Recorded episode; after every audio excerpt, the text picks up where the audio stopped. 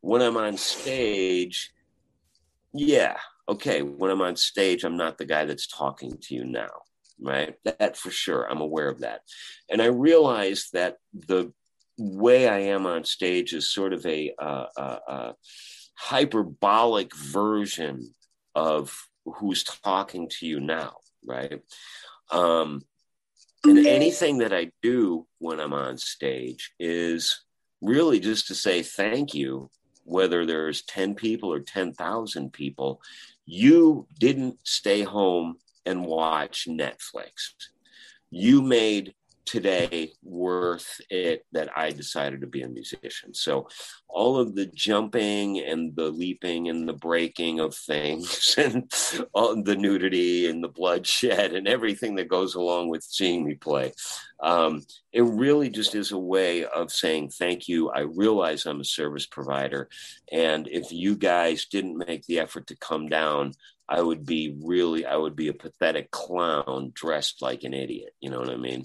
Um, so there's no room for ego. So I, one of the things that I've learned through doing this now for 35 years professionally, um, was that um, uh, the people that come to the shows are your boss in a literal sense. They're your manager, they're your publicist, they're your booking agent, they're your friend. The amount of people that I've made friendships with, like now that I'm facing this stuff with mom, um, uh, which I wasn't even aware of for like the first six or seven months I was taking care of her.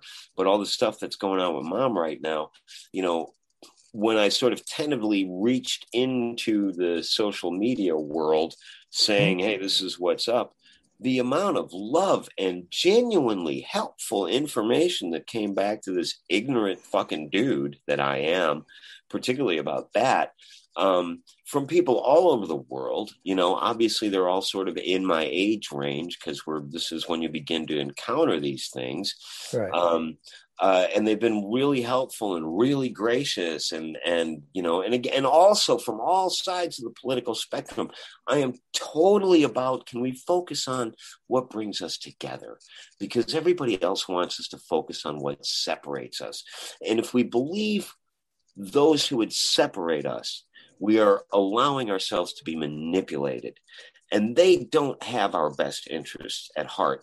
My neighbor across the street is a total uh, former guy supporter, okay? Um, and I am totally not a former guy supporter.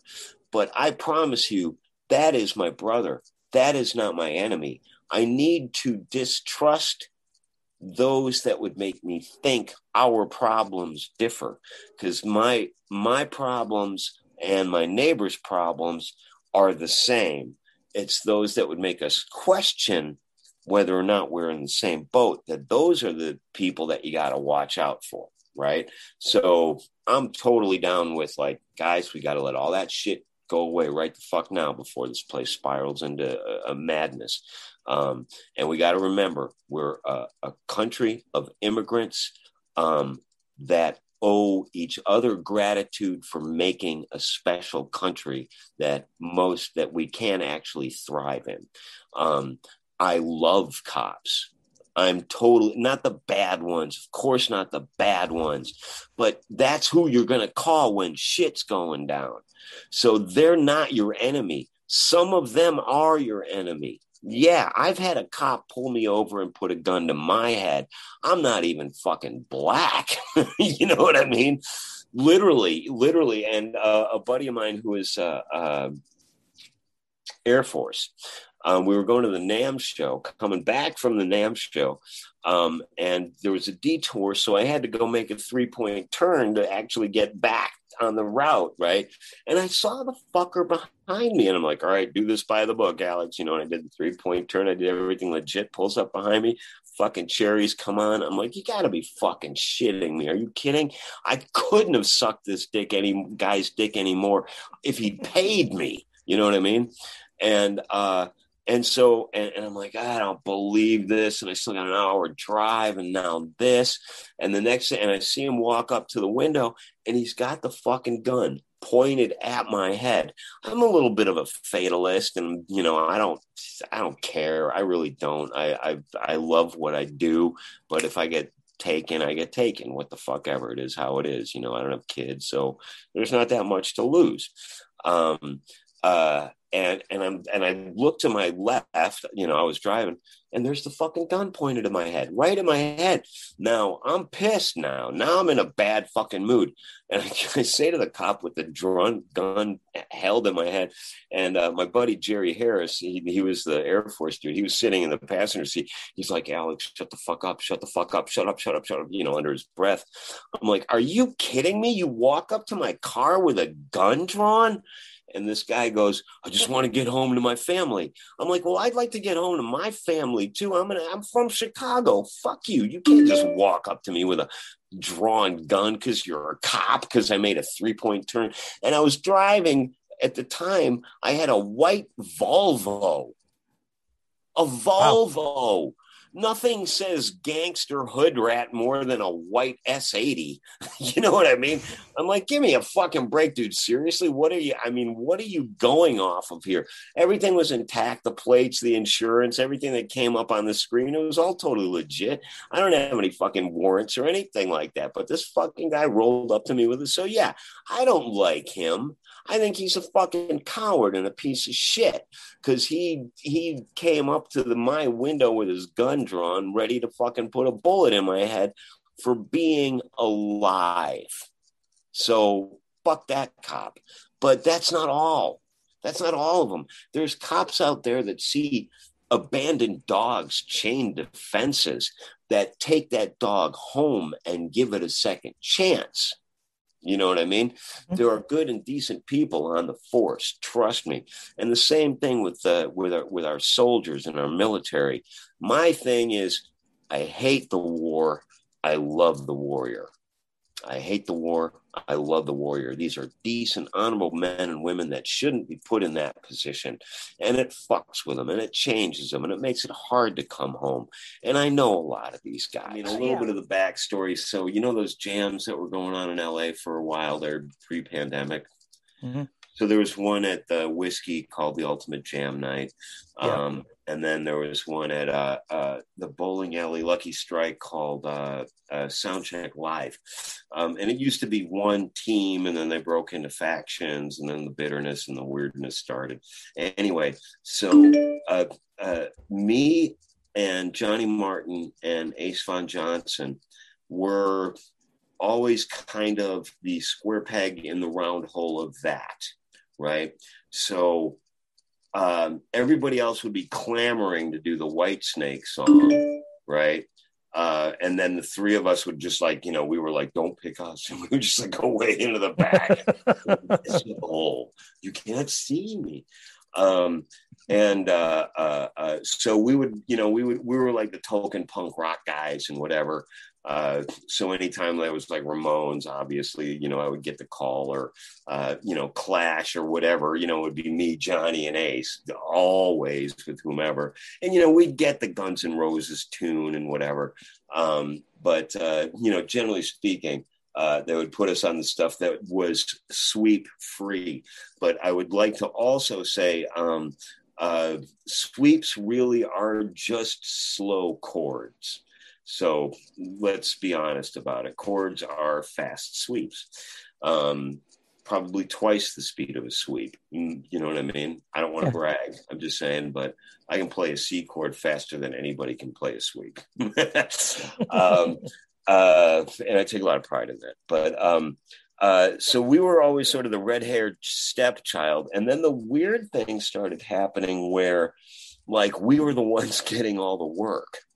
Mm-hmm right? So um, you know, first I, I, I I played with Little Caesar for two three years, however long that was, and you know there was this litany of uh, you know, and then you know those guys started jamming with Tiffany. Tiffany, which was the point, Tiffany came down, started hanging out at the jams, and like she would do like some ACDC with us or whatever, and we'd be like, "Get the fuck out, bitch! She's killing, you know, and she's cool. She's a cool chick, and like very, uh, you know, very rock and roll. You know what I mean? Rock and roll perspective on things, easy yeah. hang. Uh, but uh, so it doesn't surprise me that uh, uh Scotty and uh, Johnny are going out with her, and uh, I think it's a smart move on her part because it is, you know, I would, I would go There's see a full factor right there. Yeah, well, I would. I mean, if I saw, you know, Tiffany featuring, if I didn't know Johnny and Scott, and Scott and me grew up in Chicago, so we know each other well too. But, um, and we're always threatening putting a band together that Scott would front Scotty Coogan. point right before the pandemic that we were actually talking about it, where you know we would do uh, a band and he would be the front man, and you know he would come up from behind the kit and you know do all of this stuff. You know, and then the pandemic pretty much took care of that once that kicked in. But uh, uh, so yeah, that's great that you know uh, Johnny and Scotty are going to be going out with fucking uh, Tiffany, and just even being able to say that, you know, it's uh, the other. Uh, I know some of the people in the Alice Cooper camp pretty well, and uh, and I'm like, how did you know Manson and Alice Cooper? I mean, how did this even happen? And now we have to take that '70s Alice Cooper perspective into account to fully appreciate what was right. said. So Manson's then manager, um, uh, before his troubles.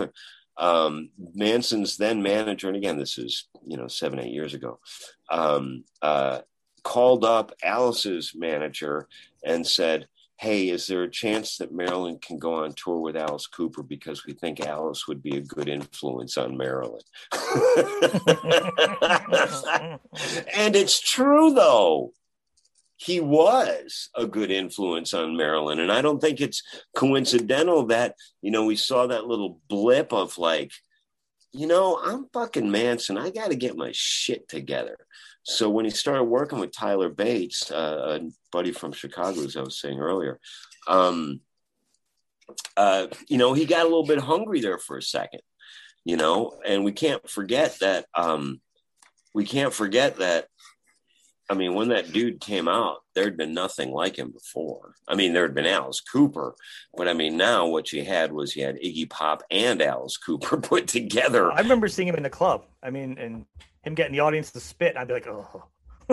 yeah. Well, you know what the funny thing about Alice, uh, Alice Cooper High Manson is, um, uh, his favorite band was Life is Life, Sex, and Death. Was I don't know whichever, uh, Life, Sex, and Death. Um, and they actually formed at our first show in Florida.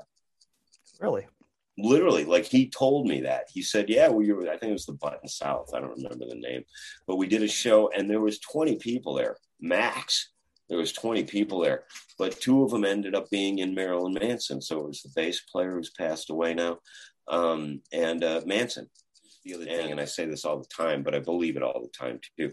Stable, balanced people don't make good art because they don't have to. They don't have to. You know what I mean? Oh, I got a nice job, uh, beautiful everything. You know what I mean? I got my degree and whatever the fuck, and things are going exactly as they're supposed to, and everything's wonderful. And, you know, the kids are going to have no problem getting, you know, they got straight A's at Harvard and whatever the fuck. And it's kind of like, well, you don't have shit to complain about. It's the fucking one goth kid in the middle of Iowa who comes who lives in a trailer. You know what I mean? That kid is the one that we're fucking, you know, that's who we're taking care of. We're not taking care of the president of fucking Goldman Sachs. You know what I mean? Not at all. Um, uh, uh, but uh, uh so we were, but the the the songs that we were working for were as fucked up as you can imagine, but they weren't garbage. They were challenging. And the chord progressions we were coming up with, I remember there was one that he came up with, and I'm like, dude, I've never, ever heard that sequence of chords put together. And it was hard to come up with a melody through it. But I mean, the the the work in spite of the inebriation was worth people's times to be able to hear so even when he was at the deepest darkest point that i was aware of in his addiction um, the quality of the work didn't suffer. And you can listen to all those Bowie albums where he was all blown out on coke for fucking decades at a time. It's good music, you know. Mm-hmm. And and you know, not for nothing, but um, I mean, they weren't a consistent live band when they were high, but like if you look like at Aerosmith, I mean, it worked until it didn't. You know what I mean? So by the time Draw the Line came around, I mean, there were still fucking killer fucking tunes on there.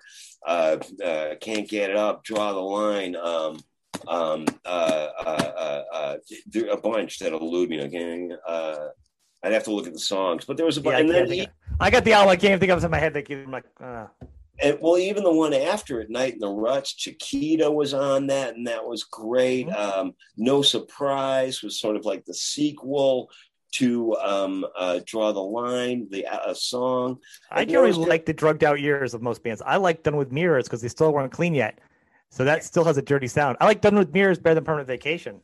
Yeah, and uh, hmm, I because I was so happy for them that they were able to orchestrate a comeback. Uh, you know, it wasn't. Well, I mean, there. I guess there's a time and a place for everything. You know what I mean? And, uh, and they can still try to make great music when they're sober, but you're not. And, and, and I think it's there's a more primal fundamental level that we're dealing with, and that's when you're first starting out and you don't have a family and you don't have kids and you're 25 or whatever the fuck you are, um, you have nothing to lose. And all you've got is the belief that you have stupidly or accurately in the band that you've made, right? That's all you care about at that point in your life. And so those records feel that way because it is life or death. It is all or nothing. It is, I am gonna be heard and then as you go through things, which is why it's good that I've never made it, frankly, because at least the ideas still aren't from the place of like, oh, I'm going to drive my Porsche down to the air conditioned studio and then I'm going to play my $70,000 guitar through my million dollar amplifier made of uh, uh, uh, that coffee that come that they get from monkeys in the Amazon or whatever the fuck, right? You know, it's it's literally what's left of the uh, I, one of my guitar heads is uh, uh, is an old Venom head from the band Venom. Yep. It's a, a, Marshall 800, and then uh, I actually got that in England when I was living there with my band Anti Product, which was my post life sex and death Here, band. Yep. Uh, another band that was as influential as it was not successful. And it was Anti Product was also, I mean, we invented fan funding in 2000. Okay. We were fan funding in 2000, but then it wasn't referred to as uh, fan funding. It was still called begging by the same people that quit the music business in 2002 when everything changed while Anti Product was still doing, hanging on and doing okay. Because we went, you know, if you have 2000, and this is the thing, you know, I try to tell all my buddies this your fan base numerically, whatever it is, is what it is. So when you put one shirt out there to get some money in during the pandemic when we're not working, um, you still only have 200 people that's going to buy your merch, right? So you're not, you can't sell the same shirt to 200 people five times. So what do you do? You sell four shirts to the same 200 people and if they and if they understand your music and they identify with you and you've been a good service provider because they're not going out it's a fucking pandemic um, uh, you can then actually have money for food and rent and whatever um, because the dynamic of the relationship between the musician and the fan has changed and if you don't, and the fan in quotes, right? Uh, if you if you hold on to the old paradigm, meaning I find it a little bit of a, a, derogatory word, but the fans, in quotes, are the only reason I'm able to do what I've been doing for 35 years. Without them, I have nothing. I can get in and out of bands, but unless I've earned the respect of the people that have chosen to see me play instead of watch Netflix, that's who my boss is, not Chip not Richard Black. You know what I mean? They, I do, I, I have to function in that paradigm and I have to deliver what the people that are paying me directly need to hear. That's part of my job. Yes. But the people who make sure I have a job are the ones who come see us play. So, frankly, they're more important to me than anybody I'm on stage with nowadays. I, am also aware what I do isn't for everybody, but I don't want it to be for everybody. I want it to be like early Christianity. I want it to be for like the freaks and the misfits and the, the people that, that don't fit in the way I didn't fit in. I was like, you I want was... people to wash your feet? That's well, ideally, yeah. Not early Christianity. Only if they're over 18, though, okay? You're grooming. I will. like, I've never groomed in my life. Look at me. Look at me. started anti-product in England. Uh, there was an American version, but this was the version that more people were familiar with. Um, and um, I ended up literally married into the royal family. Okay, literally. Okay, um, uh, and we were together for like 13 years. It was a, it was a, it was a if she hates me, I like her. So whatever, you know what I mean? Not like, like, like, like you do in high school, but like I don't have any ill feelings. Uh, that's a one way street, whatever it is, as it is. Okay.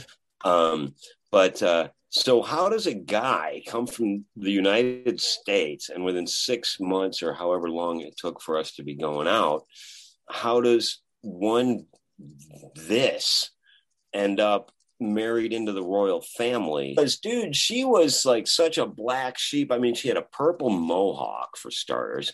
Um, uh, yeah, they're rebelling, and you were rebelling. Yeah, but I mean, I'm saying me, right? but and but that's not true actually. And this is going to sound really pathetic, so you'll have to forgive the patheticism of this. But um, somebody in her family um, married into the Habsburg family, right? Um, uh, for anyone that may not know, the Habsburgs were the family that ruled the Austro-Hungarian Empire, which lasted for however long it did. But like all, the, all of the royal families across Europe came to this wedding, right? And and the the ex was decidedly rock and roll and yeah i mean she had tattoos back in 2000 which was still like a little bit novel for girls back then. Um, and i got my face tattoos at the end of the 80s when you know now you can't go outside without bumping into a trust fund kid who's got facial tattoos and i'm like you know but i always do i do the slow roll past him when i see him. I just kind of I look them, and you know what happens? It's the weirdest dynamic.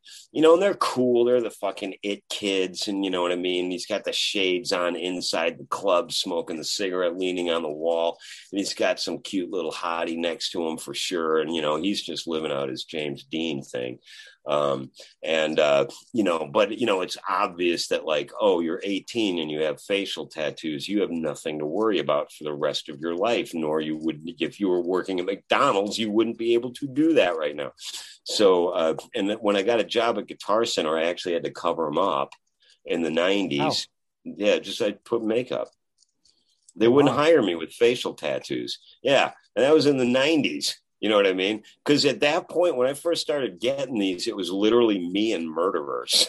you know what I mean? And uh, what it was, was your thought brand. process on that? Um, uh, it, it was branding. It wasn't a term yet, but I wanted to separate myself from all the other guys who had blonde hair and played guitar. So I in '87 I got this one. That was the first one, and they all mean something to me. Um, uh, that was the first one, um, and uh, um,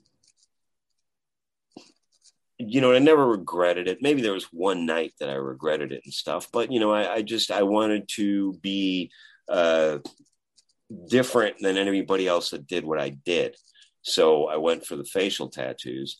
Um, and it was still you know a pretty crazy thing then. Uh, but you know and now i do i go into guitar center you know 15 years later or whatever it is and i'm like they all got fucking face tattoos now. I couldn't even i had to cover my shit up like when you were 10 so i could even you know because i was in between it was before sass jordan and it was after no wait it was after sass jordan and before deep julie. I don't know i was in between gigs um, you know, and I had to go get work. But the interesting thing was they offered that, and you know, sorry if you work a Guitar Center, you're listening to this, but I can't do it. Just being honest.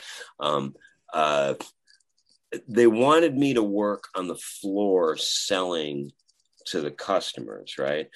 And uh, I wasn't that sure that I wanted to be seen working on the floor at Guitar Center necessarily after coming off of Life, Sex, and Death and being, you know what I mean? Uh, weren't you on Warner Brothers a week ago? What is that? You know, um, and uh, uh, and it was weird because I did actually see people that I knew from Life, Sex, and Death that weren't that once I covered up these three tattoos, they didn't recognize me. They would walk past and they would look at me really intently, and they'd be like, you know, and but well, without the tattoos, like they were, I can't be sure.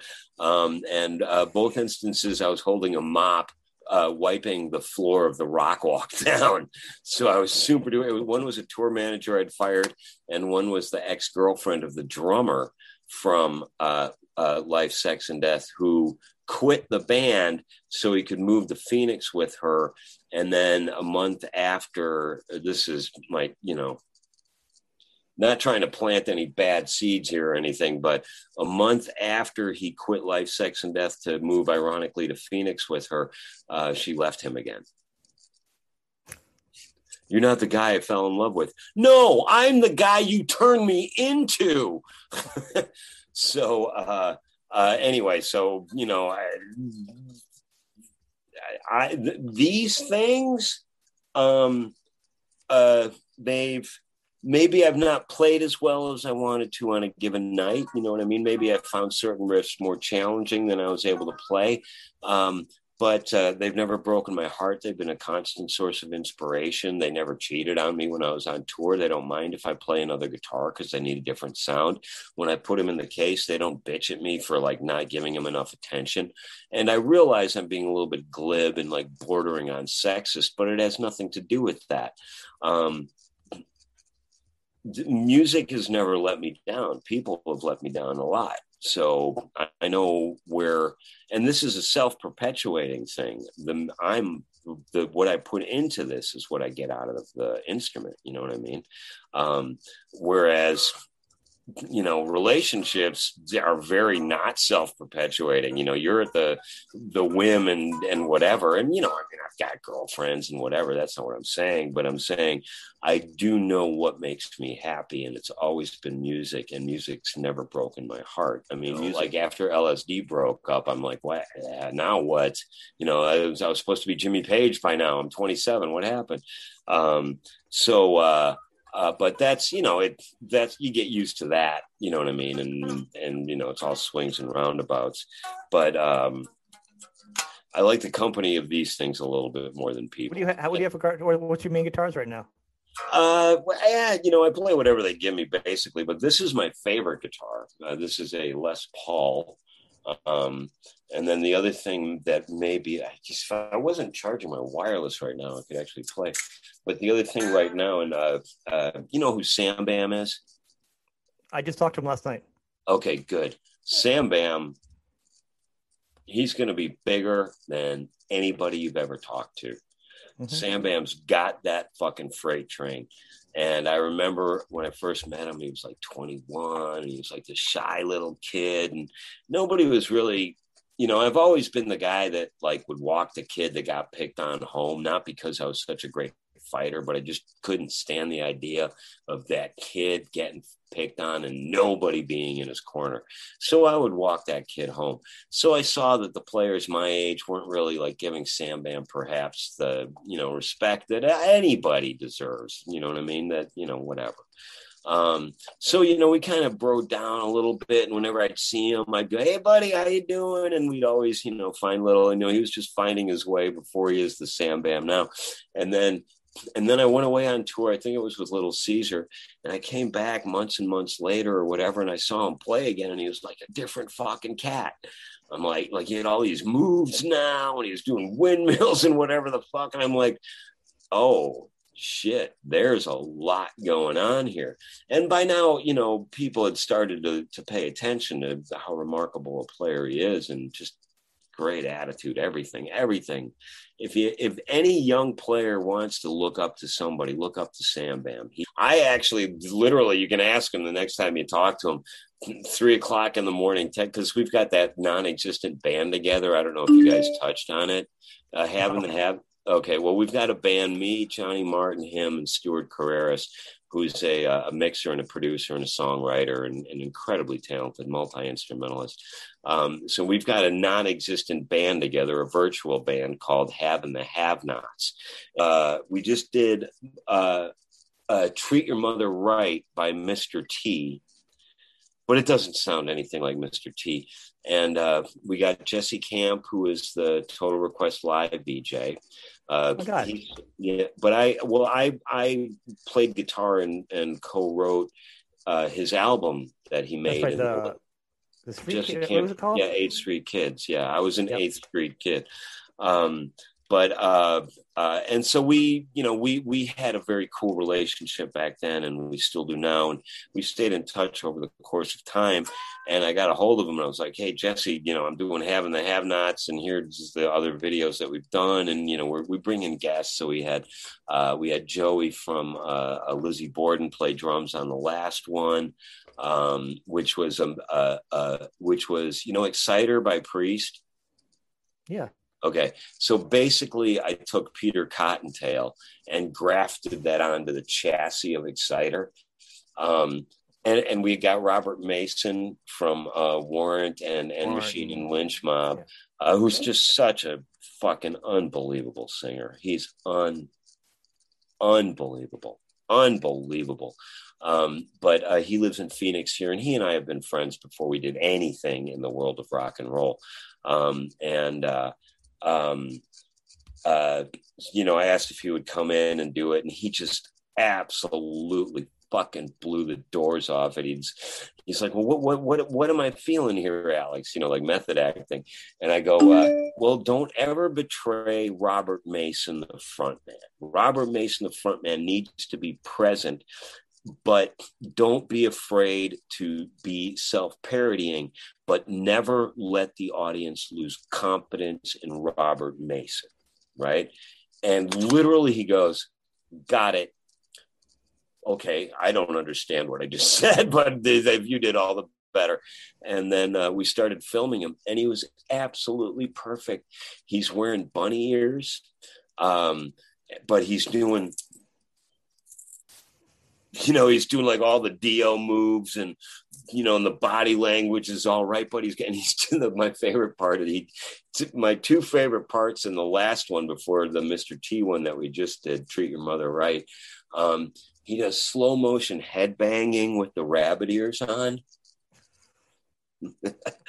right and that was amazing and then and he's singing the second verse or the last verse rather and i forget what the words are now uh, but uh, you know he's he's all serious, but he's got the bunny ears on, but he's making you know the face, and he's here comes Peter up and down, and then he just out of the blue, like and he's doing all the you know the Danzig Dio things, and you know the hand gestures, and doing it all right. And he sings the line, uh, uh, hippity hoppity Easter's on its way. And he literally just hops off the side of the screen. it was so I can't even like I can watch it a hundred times, and every time he cracks me up. God, like if you'd asked me literally a year ago, Alex, would you ever turn down six months worth of touring? I would have been like, "What are you fucking high? You don't know me." Um, uh, the answer would have been absolutely not. I will not. I will tour. That is what I do. Uh, but then everything that my priorities shifted and stuff during the course of all of these things that we've been going through together, whether or not we care to admit that we're going through it together. Um, but uh, uh, my priorities shifted, and and I was very frankly, honestly, but I don't give a shit. I'm an open book. I was like right next door to a complete nervous breakdown about three, four weeks ago. And I didn't know why.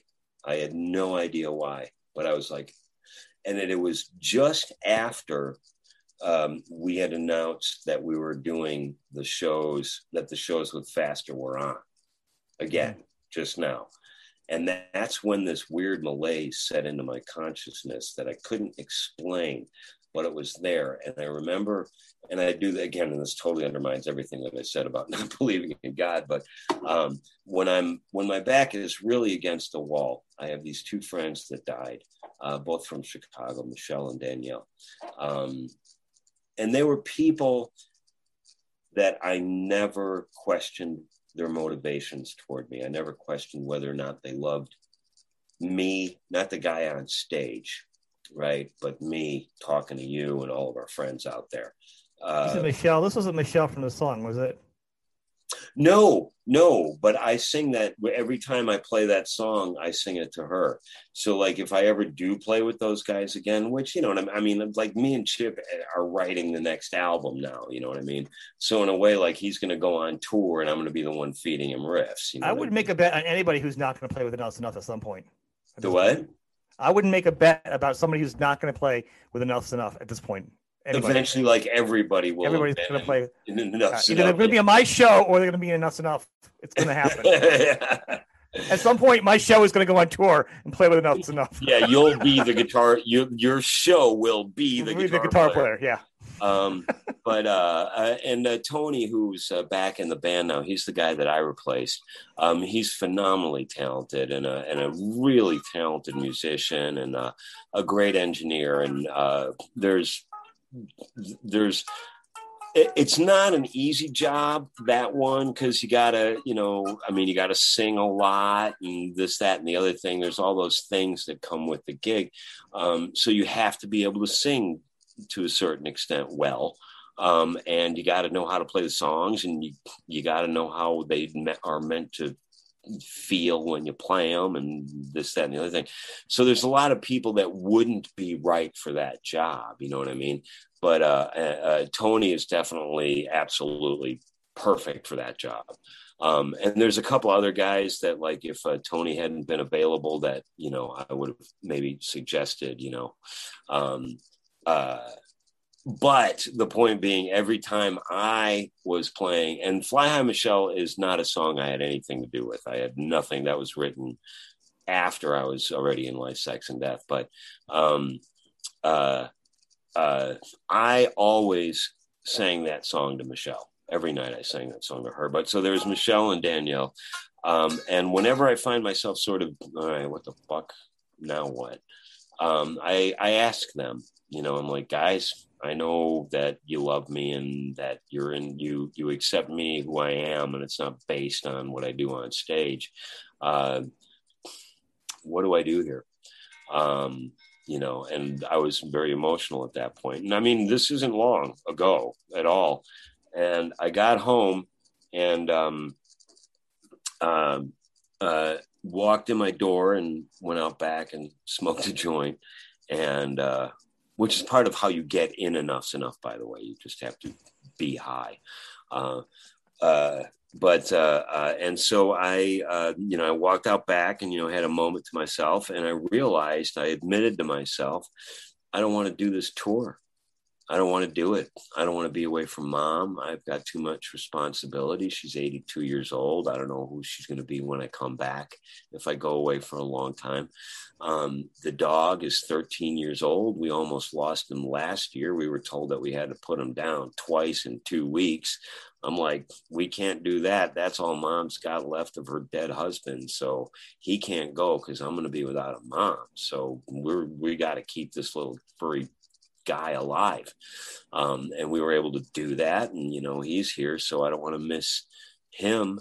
You know what I mean? And not mm-hmm. putting too fine a point on it, but you don't get rich doing that. You know what I mean? So, uh, do I want to go out for, you know, not particularly a lot of money to be away from uh, the sunset years of my mom's life and and the dog that I love as much as anything you know what i mean and the idea again if i was you know somewhere you know, at a poorly attended show on a Tuesday night, and I got that phone call, and I was out there working, not making real money. You know what I mean? And uh, away from my mom and the dog that I kept alive, uh, I can't, I can't, I can't see the face of myself in the mirror. No, it's I a good decision to, to stay home. I actually think if it was, if it was a, a high paying job, you still wouldn't do it. It's easier to say low paying because it sounds better. Yeah. I think if you're making a lot of money, you still couldn't do it. Well, it I would crazier, but I think you wouldn't do it. I would. Um, I don't know because that scenario, frankly, did not present itself. Um, but I would have the wherewithal to be able to do both. You know what I mean? So I could go out there and I could do like three or four gigs then, and I could come back, spend two days with mom, go back out. But at the pay, you know what I mean? I got to get in home health care. Not that it had anything to do with rock and roll or fucking whores, you know, with cocaine or whatever people used to do. Um, uh, getting their know, face shut off. Their what? I said getting their face shut off. Yeah, oh yeah, right. Yeah, right. Yeah, right. oh, not that old uh, chestnut. Um, but and that was actually that happened the day after me and Donnie were working, started working on our record. I was like, all right, dude, so I'll be there at like three o'clock or whatever. I was supposed to be there. Um, and uh, and he goes, "Oh man, no, no, no, don't come over. Uh, you know, something weird shit went down last night, and a guy got shot in my apartment, and all of this stuff." Or he was in the apartment when a guy got shot that was in the complex he lived in, and I'm like, "Yeah, let's just not. Let's take today off. I'll let you." Do yes, because his landlord was a big coke guy. Yeah. His landlord, if I remember the story, but his landlord, I don't remember who got shot I know somebody got shot, and I know that he was there, and I know that the cops were questioning him. And I don't need any of that in my life. You know what I mean? It's like, nah, you can go figure that one out for yourself. I mean, I love Donnie, and and and I mean, in my the first time that I was in the band, um, Donnie and I were the closest. I mean, we were actually living together, so we were. Uh, I mean, we were literally inseparable for a long, long time. Um, and I know all the skeletons and everything, I might add. Um, uh, uh, and he he is a genius. Donnie's a genius. I mean, I I can't think of anybody that has more control of the songwriting craft than Donnie. You know what I mean? And you know, I would go out on a date and I'd come back two hours later and you know he wasn't like i was still motivated by ego a little bit more so. And so i'm like oh my god it's sucks um and but it was enough for donnie to sit there and write tunes you know on his own. And i would go out for two hours and i'd come back and he'd have like three fucking songs done. Like and good ones not garbage you know? And then and immediately i'd be like holy fuck i'm such a wannabe. I can't believe it. Like this dude wrote like one third of an album in the time that I wasted would, would have been better spent to work on music than just like, but I was like a super shy kid. So when when girls' perspective on me changed, not because I was any less shy, but because now I was on stage, suddenly I was not invisible and you know what I mean? And like I got attention then.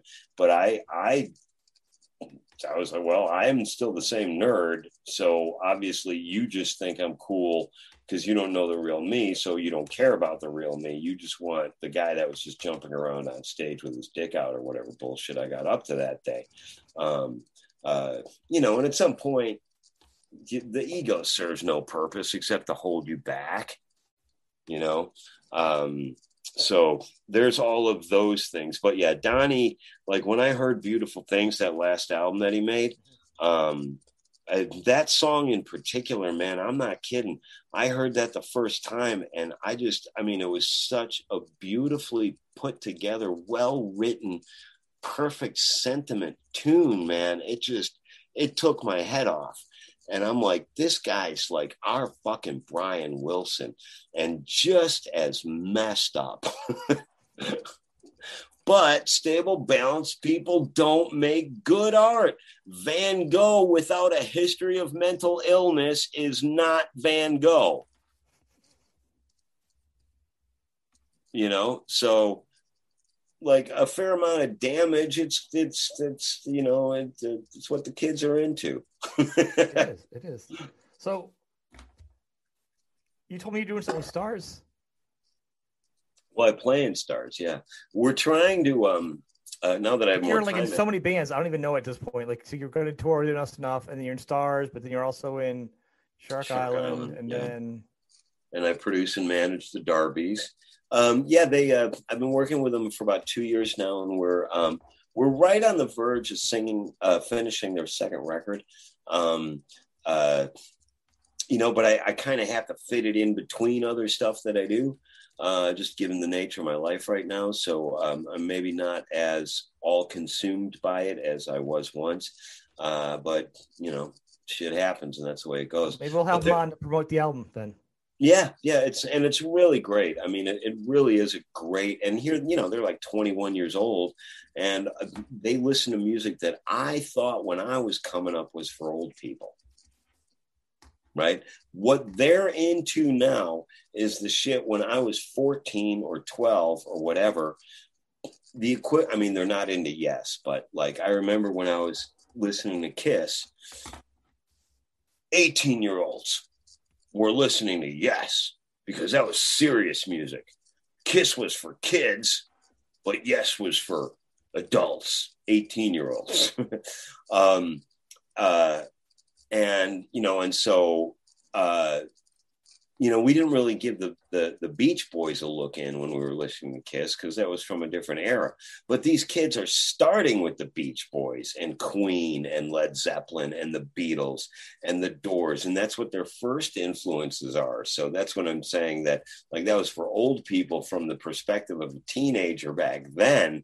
But this is the music, and here's the other thing: um, it is not coincidental that the um, uh, plummeting of the music business ties in chronologically with the advent of the computer, right? Nor that young people now prefer songs that were recorded on analog because sound waves are a real thing. Sound waves exist and they are the highway that carry human emotions. Now, when you play, I, college for, I have a degree in production. I'm way up on this whole. I, I, watching analog and digital just crushed my soul watching it happen. It's, you know. So you're you're sort of are you agreeing with what I'm saying? Uh, absolutely. I mean, I okay. went to college. I was splicing. I was doing. I learned in college. I learned analog right at the very end. So like right when grunge took out, it, they, they took it out. Apple uh, laptops came around the same time where I was splicing. So, right. Oh, the same thing the equivalent of analog. Well, and the thing being then, like a computer, so analog, like if I'm playing, you know, whatever song I'm playing, um, and I'm trying to capture that feeling in how I feel, and then that becomes amplified or picked up by the pickups, and like, uh, um, if I'm playing something and it's being recorded analog, it is actually um, capturing the wavelengths of emotion, for lack of a better word, uh, which is probably the name of the next Phil Collins album.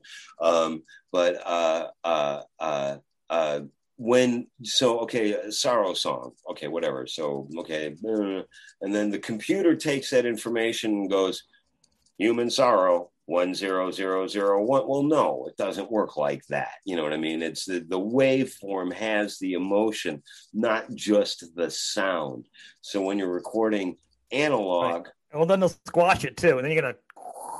You know, exactly, yeah.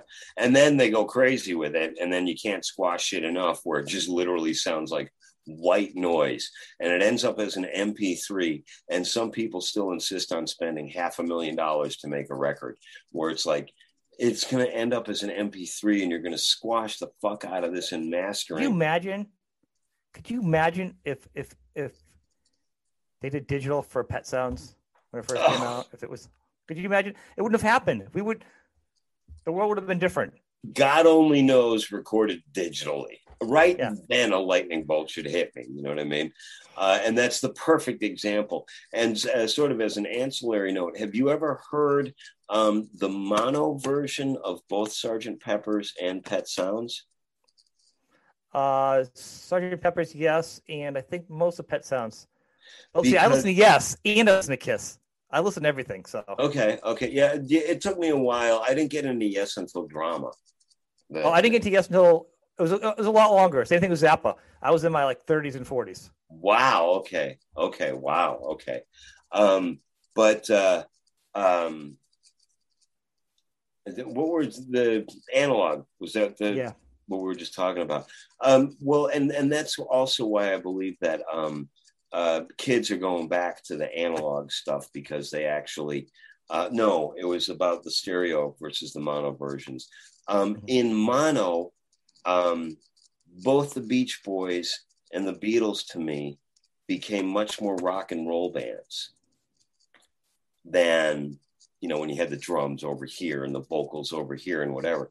When it all just came at you like a herd of elephants and whatever um, uh, both of those records to me were much more rock and roll than i had thought that they were previously when i heard everything all separated out and stuff. Really?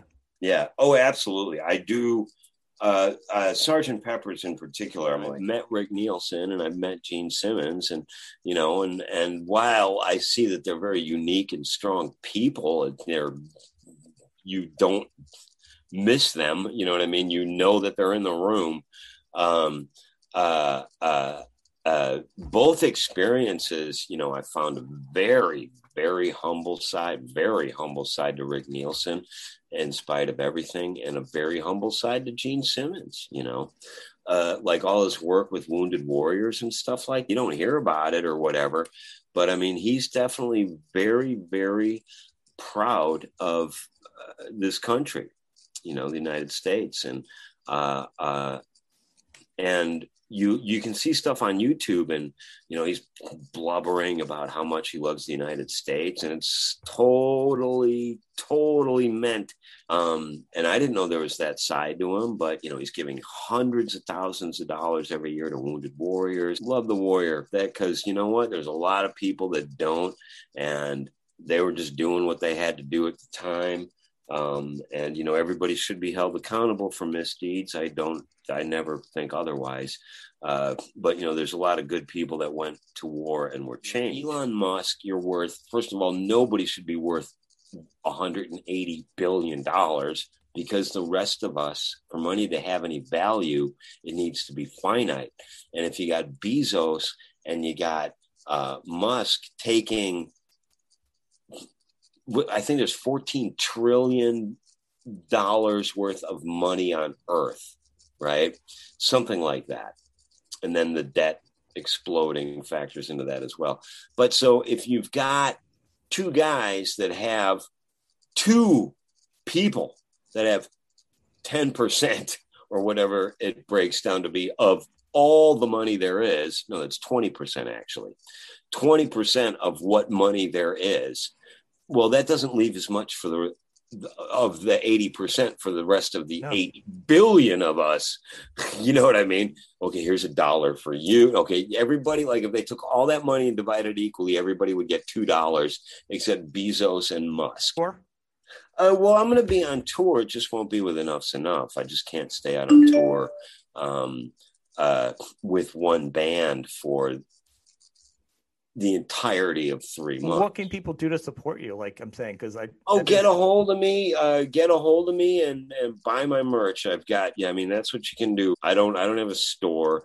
Um, I I owe the people that like my music and like what I do, and I have no airs and graces about this. And so, if you want like a shirt, I am responsible for getting you that shirt. I don't need handlers. I don't need somebody else to put it in the envelope. I owe that person that reached out to me to buy something from me. So I want it to come from me. You know? So literally i mean i've got like unreleased life sex and death stuff. I've got like life sex and vintage life sex and death posters. Um, i've got original cds and what i because right now the life sex and death cd before shipping is going for 50 bucks on ebay. So i go i sell it for 50 bucks with no shipping you know what I mean? Because um, uh, one, I don't want them making money off of our hard work, and two, if I can, if I can, if if the demand is such, I would rather that the people that like the music come straight to me because I benefit from it. I didn't even think of that, but I wonder if some of them aren't bootlegs, and that's why they won't sell it to me. You know, they just ran off and printed it for like ten bucks or whatever you know, and now they're selling it to people that like what I do for, you know, 100, 150 with shipping from Italy. And, uh, um, and maybe that's the cause for the action. I didn't, uh, I didn't think about that, but, uh, but yeah, no, I'm going to go on tour. Um, it just won't be with enough, and it just won't be for you know every day of the week for yeah. a month. Uh, but I can do like weekenders. I can do out and back. I can do a couple of weeks. You know what I mean in a row because I got to get in a home care. You got to so hook up with one of the M3 uh, type of fly-in gigs and with one of those. Yeah, exactly. Something like that would be ideal. You know what I mean? Something like that. Those in and out over the weekends are good. Yeah, exactly. And then, you know, I can come back, I can take care of mom during the week. So, you know, that's that's definitely what I'm sort of uh, in the short term aiming myself at. Whether or not it happens, I can't attest to, but a, a gig like that would be ideal. You know, and and and you know, we did all those songs that made up the first two albums and uh, you know, and then I started Life, Sex, and Death, and you know that has its following, and you know, and then I, have played with all the Living Ramones by now, and Shark Island. I produced it and played guitar in it, and you know, and we just got a record deal. So you played and, with Richie and you played with Marky, huh? I played with CJ, Richie, Marky, and Clem. We did a couple of shows uh, uh, with uh, um, Kip when he was doing his stripped down thing, not the rock mm-hmm. band, not Winger, the rock band, but the solo like, stuff is really good. Yeah where well yeah and like there's a dude with a suitcase playing drums or a suitcase made out of drums and him on an acoustic guitar. I mean that's so not cheesy fantastic. You're actually making something artsy out of that and still being kip winger. But so he had a fascination with me and and we did a couple of gigs together and i always do yoga before i play right and so, like, he saw one show and he was kind of like, oh, I want to find out about this guy a little bit more. And so we were hanging and talking and blah, blah, blah, blah. And then we had another uh, show that we did together. And now we're bros, you know what I mean? We've actually, you know, spent time being real with each other. And we were opening for Vince Neil and he was playing on the bill as well we'd already become friends at this point and we'd you know hang out and tell stories and whatever. But he didn't know that i did yoga before every show right? It's a little bit of an intimate thing. You're there doing your downward dogs and your warrior threes and everything. Um, and uh, but he walked into the room you know just as i was in mid whatever i was doing uh, you know doing my intimate pre-gig yoga. And kip looks at me and he goes ah so you do yoga huh yeah, I do uh, one leg, you know. And uh, it's a it's a half hour uh, routine, right? Practice, as it's called. Um, and uh, uh, and I'll be fucking damned if Kip Winger didn't stand there and have a conversation with me for the entirety of this one yoga session before the show. Um, and as it turns out, uh, and it's not because he was like stalking me or any oh, weird anything like that. I don't get that. I mean, it, it, was inappropriate. I'm like, yeah, I'm a vegan, and you know, and I'm, a good you know, story. You know, and and uh, but at one point, so I'm doing my thing, and we're talking, and I'm like, okay, this is weird, but it's happening, so it is what it is. And then at one point, so we were in like one of the rooms off to the side from like this restaurant area that was an outdoor gig. And so they put the bands in, in one of the rooms that was not used as with the restaurant that was part of the complex that all of this was in. And next to there was the women's bathroom. One of the women's bathroom was down the hallway that that door that we were behind led into. So a girl, of course, wearing a winger shirt, a woman at this point, not a girl, like you know, probably well in her 40s somewhere. And she comes walking down the hall, and now he's standing there, and I'm doing downward dog or whatever I was doing And I hear from the other side of the door, oh my God, right? And so I'm downward dogging. Kip Winger's watching me do, and one of his fans is now screaming out, literally screaming, "Oh my god! Oh my god! Oh my god!" And and then it goes into, "I'm not usually like this. I'm not usually like this." And uh, the thing that they'd failed to do was lock the fucking door, right? And so she pushes in. Now I'm like, you know, I've been around enough like famous dudes that people look at the way Kip Winger's looked at, where I'm like, all right, well, this is going to go one of two ways. Either she's going to be totally cool or this is going to get a little bit weird.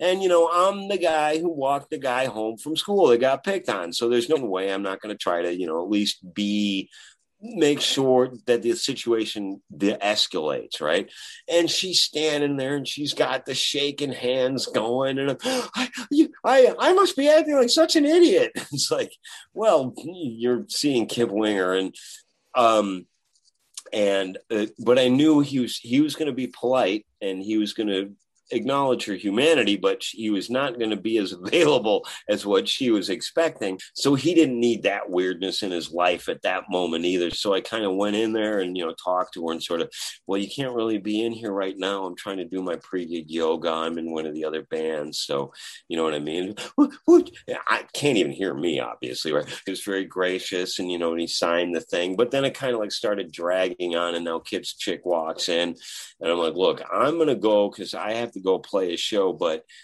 she's really really into kip. So you know watch what because she he was with a she was a smart person as well as attractive. Smart always is more important than attractive. Yes. She was a smart person as well. So uh, she was able to see what was unfolding in front of her. Um, and, uh, you know, and obviously I saw him later, so it was handled fine. But that's the story of the day that Kip Winger watched me do uh, an entire set of yoga before I did a gig opening for Vince Neil. All right, buddy. Thank you very much. Okay, and I very much appreciate it. And we'll be in touch, okay? Let's do it again. All right. Very good, buddy. Bye. Have a good one, man.